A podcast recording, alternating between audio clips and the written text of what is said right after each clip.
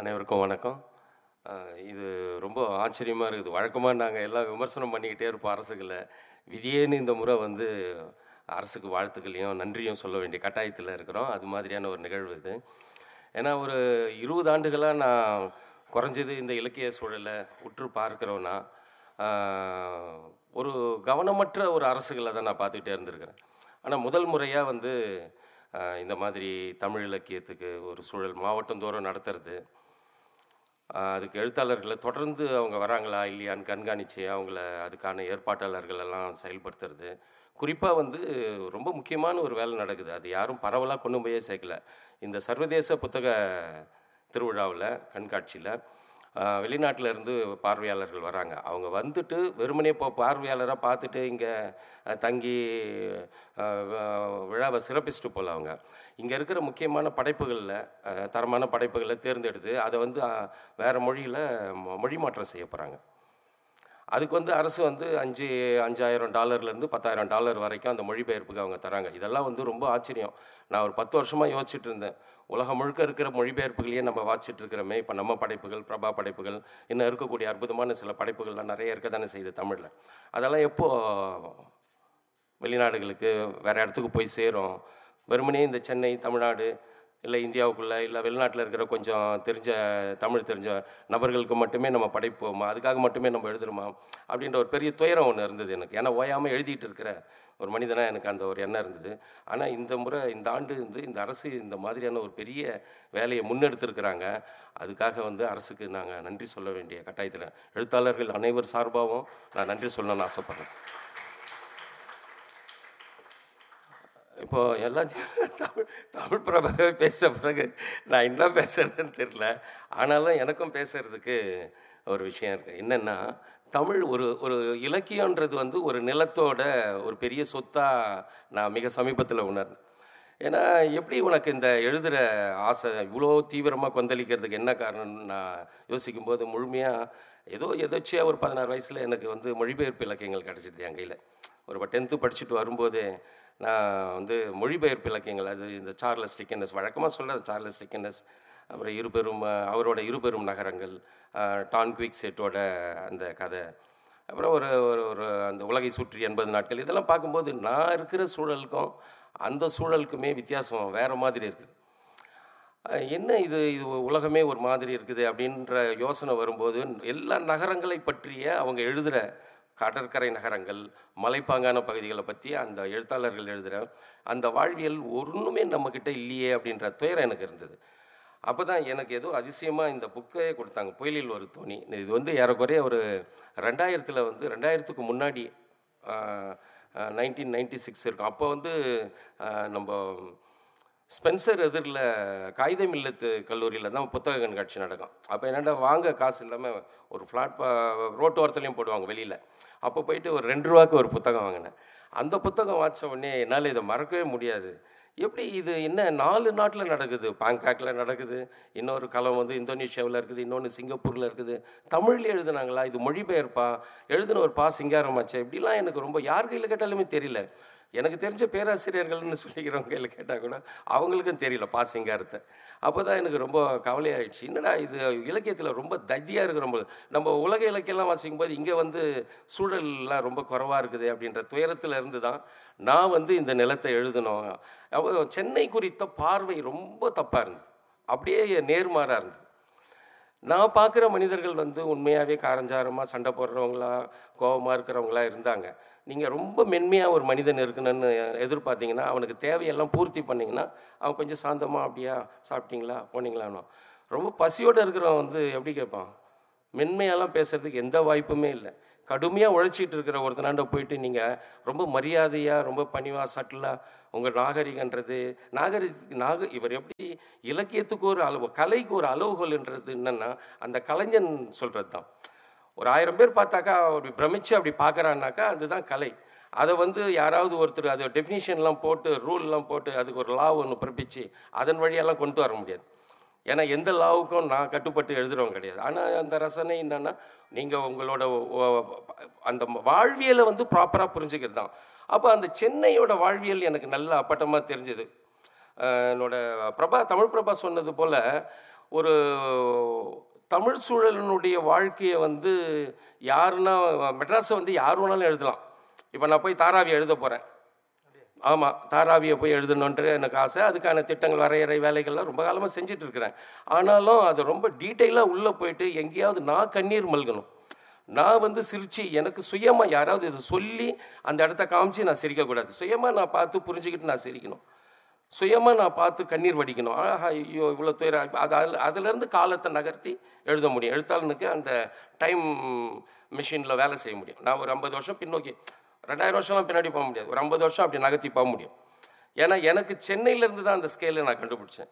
ஏன்னா நான் எழுபதுகளில் ரொம்ப இளம் பிராயத்தில் இருக்கும்போது நான் பார்த்த அதே ஸ்ட்ரக்சர் தான் நூறு வருஷத்துக்கு முன்னாடியே இருந்திருக்கும். இப்போ அஞ்சு வருஷத்துக்கு ஒரு முறை மாறிக்கிட்டே இருக்குது. இப்போ ஒரு வாரத்துக்கு ஒரு பில்டிங் காணாமல் போயிடுது நம்ம பகுதியில். முன்னாடிலாம் வந்து ரிப்பன் பில்டிங்னா எப்படி இருந்ததோ அந்த சைடாம்ஸ் ரோடு முழுக்க நான் ஒரு இருபது வருஷம் அப்படியே தான் பார்த்துருக்கேன் நட்ராய் தேட்டர் வரைக்கும். நடராய் தேட்டர்லேருந்து துறைமுகம் வரைக்கும் எண்பதுகள் வரைக்கும் அந்த தரையில் கல்பாவின அந்த ஃப்ரான்ஸ்லலாம் இருக்கிற மாதிரி கல்பாவி இருக்க நகரம் முழுக்கவே. அதில் ட்ராம் ட்ராக் போட்டு இருப்பாங்க ரொம்ப காலம் இருந்தது. சால்ட்டு கொட்டர்ஸில் சால்ட்டு கொட்டான்னு அந்த சால்ட்டு கொட்டார்ஸ்க்கு முன்னாடி அது இருந்தது. அப்புறம் சிகப்பு நிற கட்டிடங்கள் அது அந்த அந்த அந்த மைலேடிஸ் பார்க்கே வந்து ஒரு நூற்றி பதினாறு ஏக்கர் வந்து ஒரு பெரிய சொர்க்கம் அது. அது நான் கண் முன்னாடியே காணாமல் போயிடுச்சு அது. இப்போ இல்லை அது. அது அது வேறு மாதிரி இருக்குது இப்போ. அது நவீனத்தன்மையாக இருக்குது. ஆனால் அந்த அழகியல் தன்மை அந்த அழகு போயிடுச்சு அது. எல்லாரும் புழங்கக்கூடிய இடமா இருந்தது. இப்போ அப்படிலாம் இல்லை. அகடாமிக்காக பிளேயர்ஸ் தான் உள்ளே போக முடியும். இல்லை டிக்கெட் வாங்கின்னு நான் போவேன். அதுக்கு முன்னாடி அப்படி கிடையாது. நீங்கள் வந்து அந்த பதினாறு நூற்றி பதினாறு ஏக்கரில் எனக்கு தெரிஞ்சு ஒரு எட்டு எண் ஒன்பது என்ட்ரன்ஸ் இருந்து இல்லீகலாக ஒரு பத்து என்ட்ரன்ஸ் இருந்து அதுக்குள்ளெல்லாம் பூந்து போவோம் நாங்கள் அப்போ அந்த மாதிரி எந்த பக்கம் போனாலும் வரலாம். அதுக்குள்ளே ஒரு பெரிய ஏரி இருந்தது ஒரு மூணு நாள் குளம் இருந்தது சா ரோட்லேயே வந்து ஃபைவ் ஸ்டார் ஹோட்டலில் இருக்கிற மாதிரியான ஒரு ரெண்டு குளங்கள் இருந்தது. அது இல்லாமல் அழகான ஒரு அள்ளி குளம் இருந்தது. இப்போ எதுவுமே இல்லை அதெல்லாம். இப்போ அந்த மாற்றம் அந்த அந்த டைம் தான் சொல்கிறேன் அந்த டைம் மிஷினில் ட்ராவல் பண்ணுற மாதிரி கொஞ்சம் ஐம்பது வருஷம் அப்படி நகர்த்தி ஒரு நகரத்தை நம்ம பார்க்க முடியும். அந்த வாய்ப்பு எங்களுக்கு கிடச்சிது. இனி வர தலைமுறைக்கு அந்த நகரத்தை இப்போ இருக்கிற நகரத்தை தான் பார்ப்பாங்க. எழுபதுகளில் எண்பதுகளில் தொண்ணூறுகளில் அது அப்பட்டமாக ரொம்ப அழகாக அது இருந்தது. இப்போ அந்த மாதிரி வந்து அந்த வாழ்க்கையை அப்போ அதில் இருக்கிற பெண்களை பற்றி இவங்க பேசுறது எனக்கு தெரிஞ்சு நீங்கள் ஒரு புள்ளி விவரம் எடுத்தாக்கா ஒரு அவச்சொல்ல கேட்டுட்டு அதுக்காக தீ குளிச்சிடுற அதிகப்படியான பெண்கள் சென்னையில். நானே ரெண்டு மூணு மரணங்களை பார்த்துருக்குறேன். ஒரு முழு முழு தீ குடி குடிசை தீ பிடிச்சி எரியறது போல் நிறைய தீ அதுக்கு முன்னாடி குடிசைகள் தீ பிடிச்சி எரியும் சென்னையோட தோற்றம் மாறிடுச்சு இப்போ. நான் இருந்த பகுதியெலாம் பார்த்தா ஒரு ரெண்டாயிரம் குடிசை அப்படியே இருக்கும் ஃபுல்லாக ஒரு சாராய வியாபாரி மாட்டிறைச்சி வியாபாரியோட க வீடுகள் தான் கட்டடமாக இருக்கும். மற்றது எல்லாமே குடிசை தான். அதிகபட்சமாக போனாக்கா இந்த திமுக எனக்கு தெரிஞ்சு திமுக கட்சி தான் அதிகமாக இருக்கும். கம்யூனிஸ்ட் கட்சிகள்லாம் கூட தொழிற்சங்கங்களை அந்த சிம்சன் நம்ம பிஎன்சி மில் அந்த வட்டாரங்களில் தான் இருக்கும். மற்றபடி திமுக கட்சி இருக்கும். அண்ணா திமுக காங்கிரஸ் கொடி இருக்கும் அந்த கட்டடங்கள் மட்டும் எதுக்காக சொல்கிறேன்னா அது மட்டும் கட்டடமாக இருக்குது சின்னதாக ஒரு அட்டு மாதிரி இருக்கும். அது ஓடுகீடு போட்டிருப்பாங்க. அந்த அளவுக்கு முழுமையான குடிசைகள். இங்கே நீங்கள் சைடாம்ஸ் ரோட்லேருந்து நீங்கள் பார்த்தீங்கன்னா சத்யமூர்த்தி நகர் வரைக்கும் அந்த குடிசைகள் தான் இருக்கும். அது நகருக்கு பின்னாடி ஹவுசிங் போர்டு உருவாச்சு. புதிய ஹவுசிங் போர்டு அது எப்படின்னாக்கா பிரபா சொன்னது போல் வியாசார்பாடியில் புளியந்தோப்பு கலவரம் ஏற்பட்டு பிஎன்சி மில் தொழிற்சங்க போராட்டங்களால் ஒரு கலவரம் ஏற்பட்டு அந்த கலவரத்தை அகதியாக கொண்டு போய் புளியந்தோப்பு புளியந்தோப்பு குடிசை எரிச்சிடுறாங்க. அப்போ அந்த பகுதியிலேருந்து மக்களை வந்து அகதிகளாக வியாசார்பாடி அது ஒரு புறநகர் போல் அப்போ. அங்கே கொண்டு போயிட்டு வைக்கிறாங்க. அதுதான் சத்தியமூர்த்தி. அந்த பீரியடில் இருந்த காங்கிரஸ் தலைவர் சத்தியமூர்த்தி நகரன் அவர் பேரில் அது இருக்கும். அப்போது எல்லாத்துக்குமே ஒரு வரலாற்று பின்னணி. இந்த நகரமே ஒரு வரலாற்றின் அடிப்படையில் நிகழ்த்தப்பட்ட ஒரு நகரம். அது ஒன்று சொல்லணும்னா எல்லாரும் எனக்கு தெரிஞ்சு இப்போ பரவாயில்ல. நாங்கள் அந்த பத்தாண்டில் நாங்கள் மட்டும் மாற்றலை அதுன்றது நிச்சயமாக உண்மை. ஆனால் இலக்கியத்தின் வழியாக குறைந்தபட்சம் இளைஞர்களுக்கு நாங்கள் புரிய வச்சுருக்கிறோம்.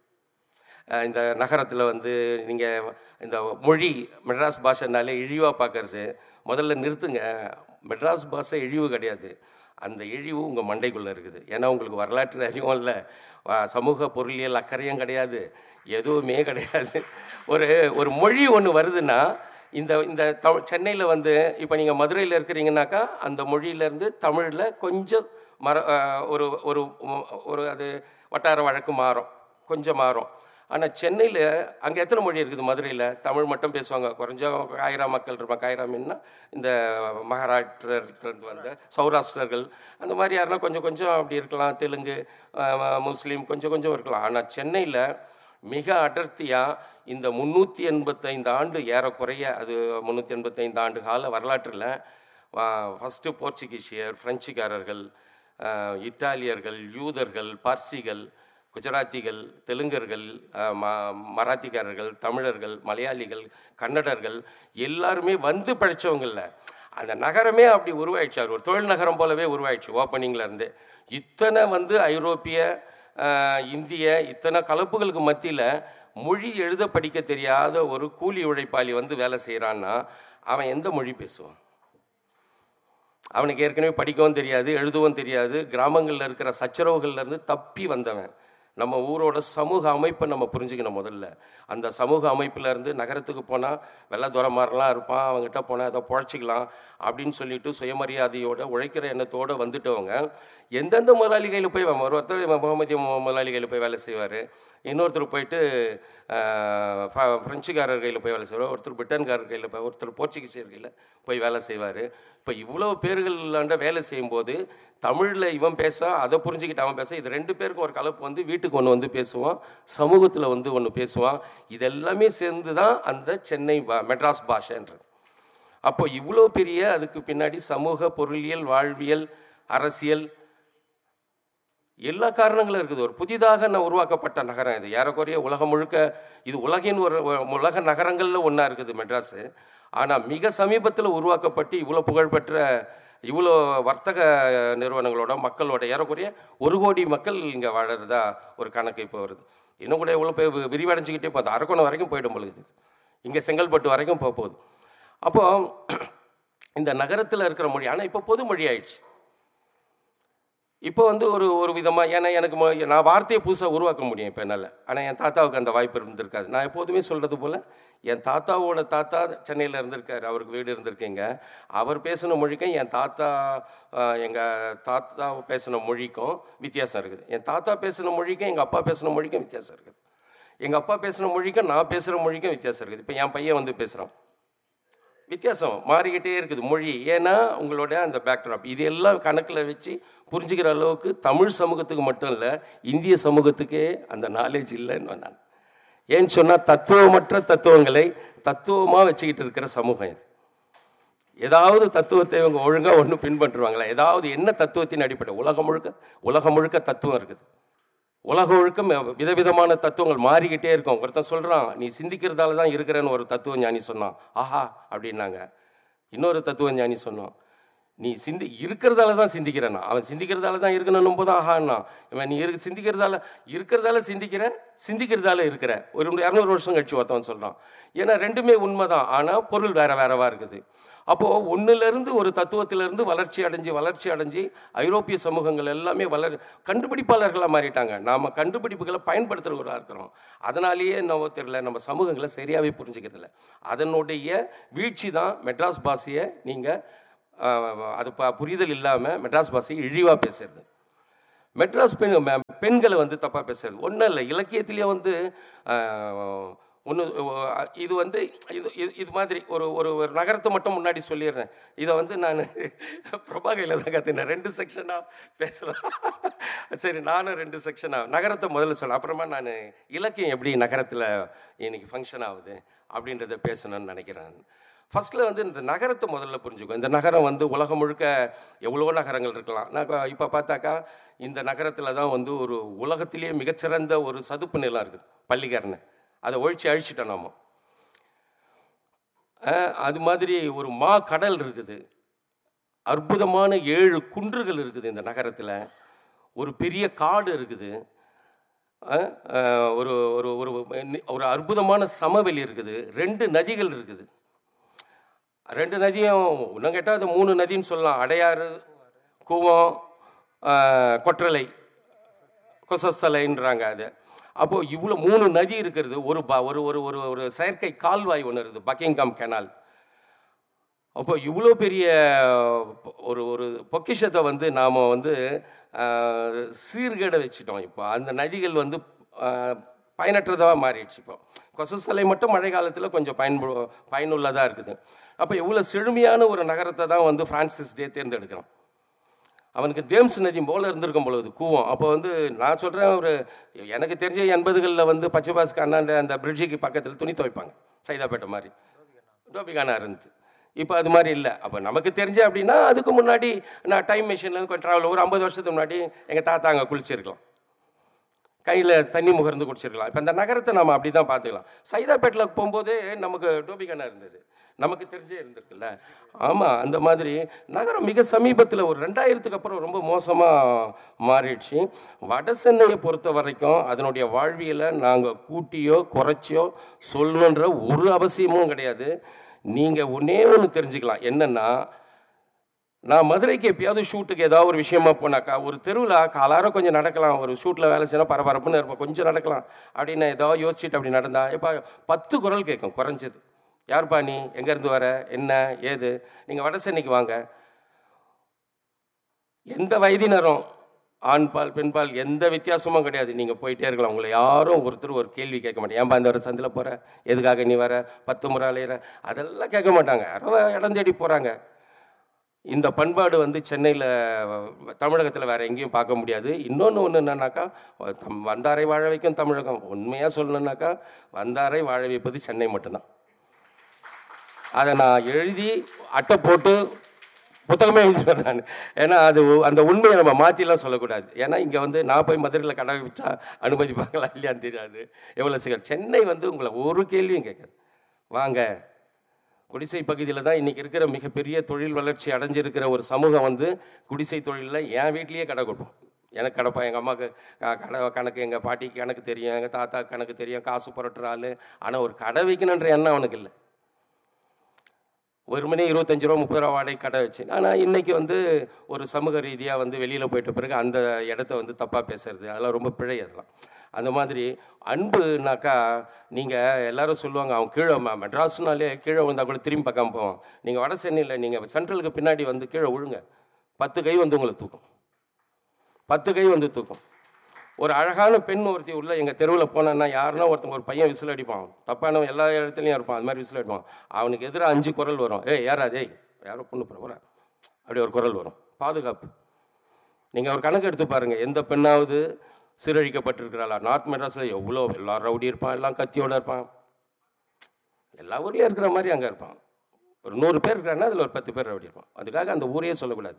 இந்த பண்பு எங்கேருந்து வந்ததுன்னு நான் நினைக்கிறேன்னா நினைக்கிறேன்ல நிஜமான விஷயம் ஏன் வந்து நகரத்தை இப்படி இவங்க இது பண்ணிட்டாங்கன்னா ஒரு ஒரு எண்பது வருஷத்துக்கு முன்னாடி நீங்கள் யோசிச்சு பாருங்கள் ரிக்ஷாக்கள் தான் அப்போ இங்கே இருந்தது.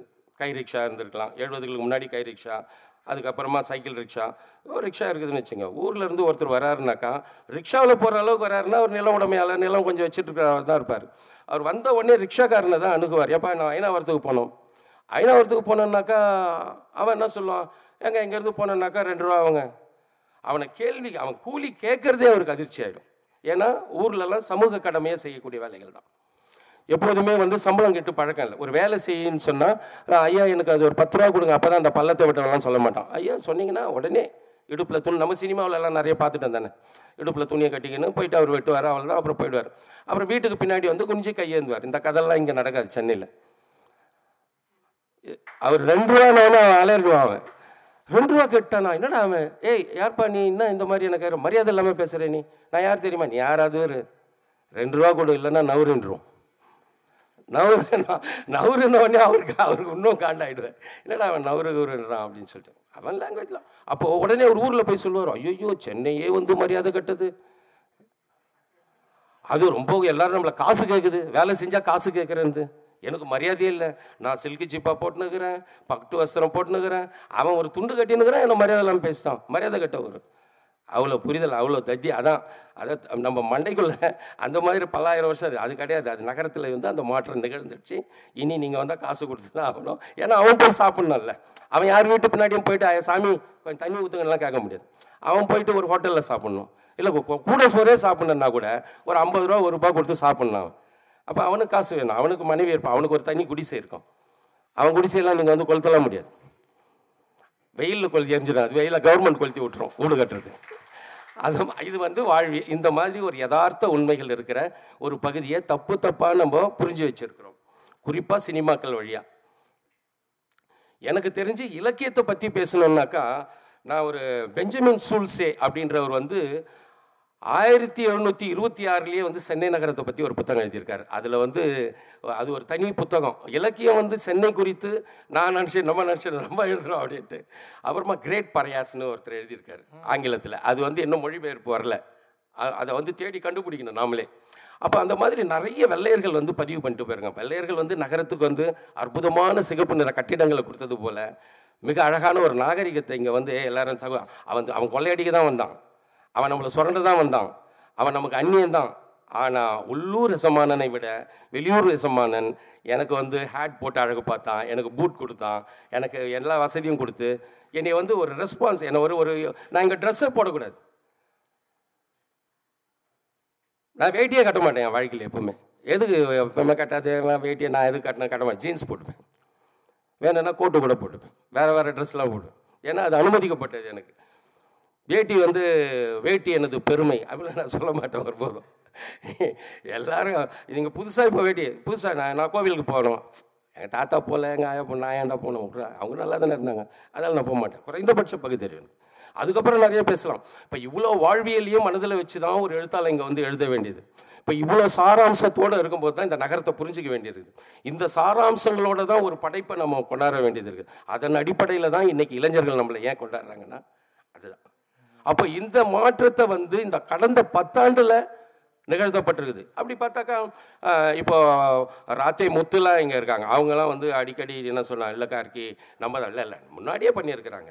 எல்லாரும் வந்து நம்ம தான் பண்ணன்றதுலாம் அது எப்போதுமே புதிதாக ஒரு கட்டமைப்பு உருவாக்க முடியாது.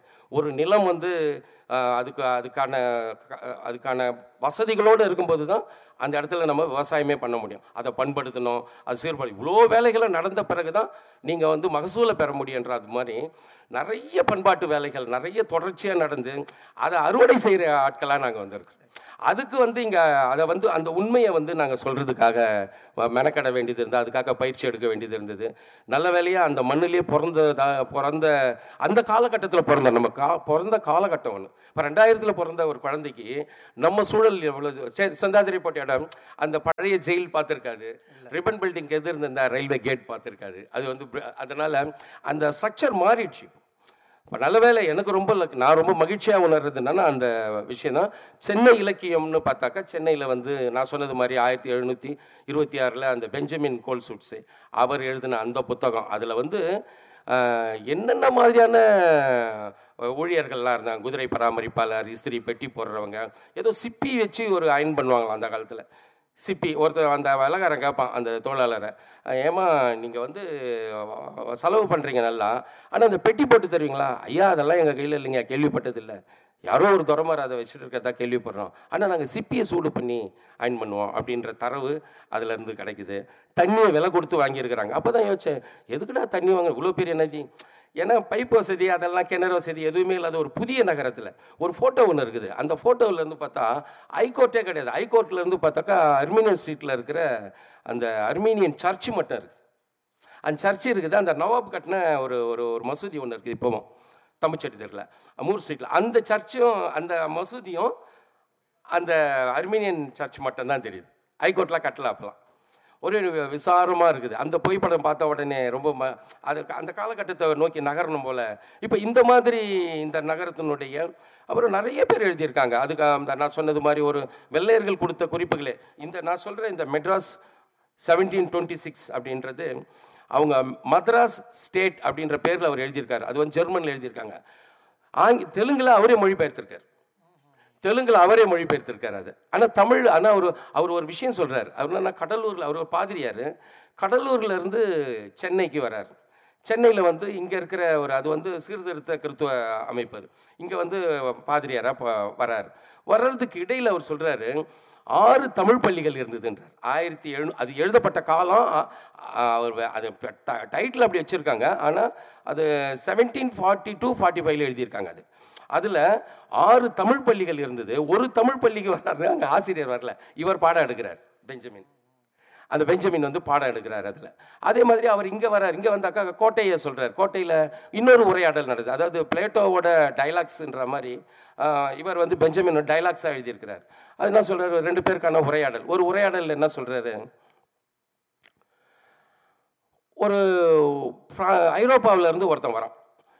அவனை வந்து நீ எங்கே தங்க போகிற அப்படின்னு கேட்குறாரு அவன் சொல்கிறான் எனக்கு ஏதோ ஒரு குறைவான வசதியில் நான் இல்லை நீ வெள்ள வெள்ளை நகரத்தில் தங்கினா கோட்டைக்குள்ளே. வெள்ளை நகரத்தில் தங்கினாக்கா உனக்கு பத்து பகோடா செலவாகும். அதே நீ கருப்பர் நகரத்தில் தங்கினாக்கா நீ ஒரு அஞ்சு பகோடாவில் இருந்துக்கலாம்.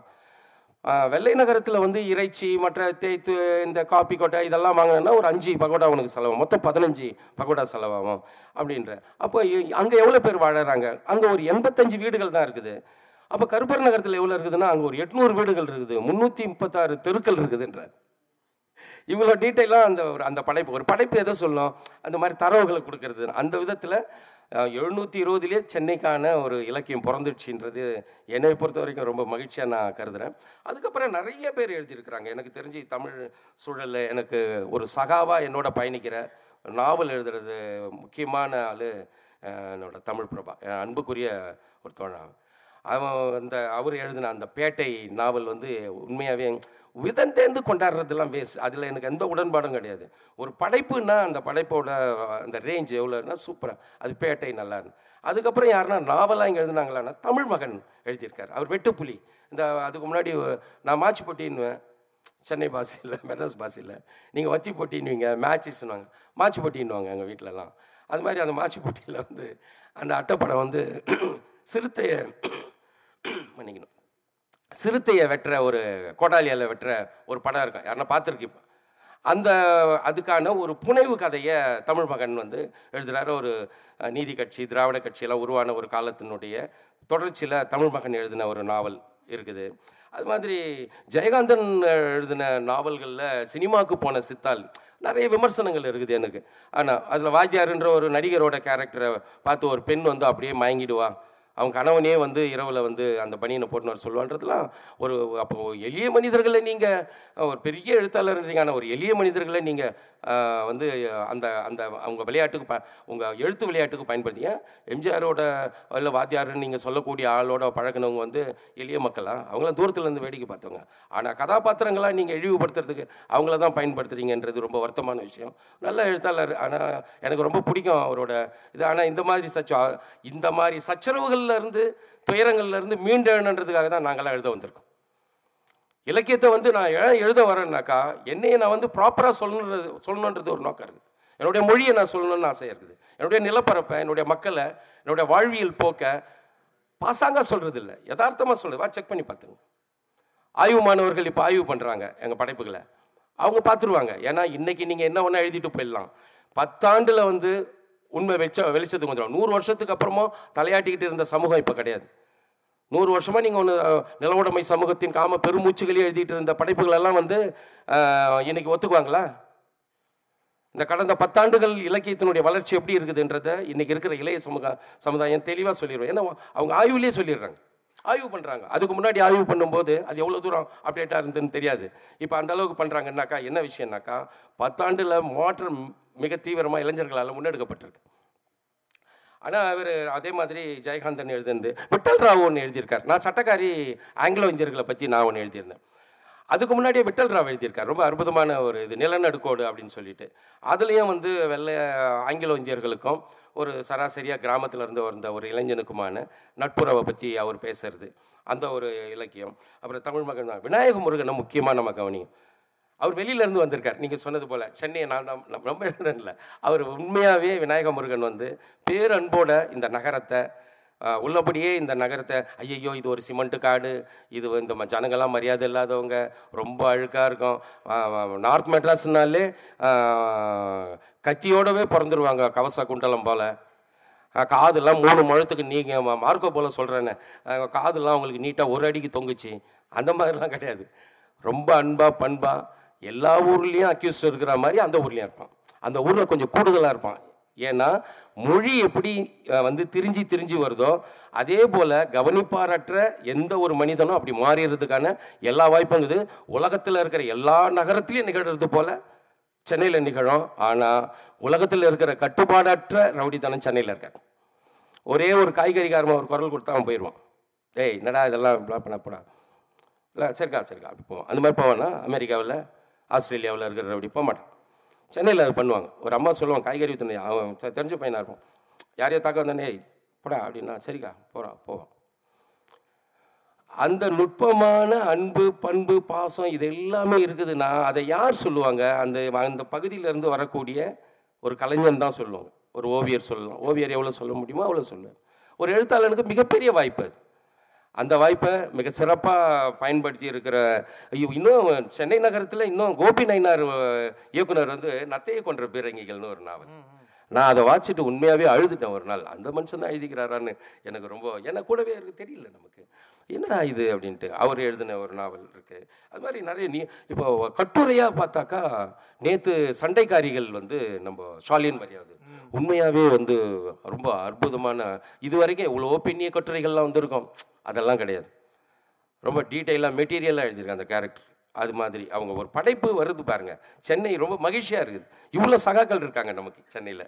அது அப்புறம் நிவேதிதா லூயிஸ் நம்ம பாக்கியம் சங்கர் அவனோட வடசென்னைக்காரன் நான்காம் சுவர் ஒரு கட்டுரையே சிறுகதை போல எழுதக்கூடிய வல்லமை அந்த மண்ணில் எழுதுகிறவனுக்கு இருக்குதுன்றது. எனக்கு ரொம்ப மகிழ்ச்சியாகவும் பெருமையாக இருக்குது. நன்றி. உங்களோட இவ்வளோ நேரம் உரையாடுறது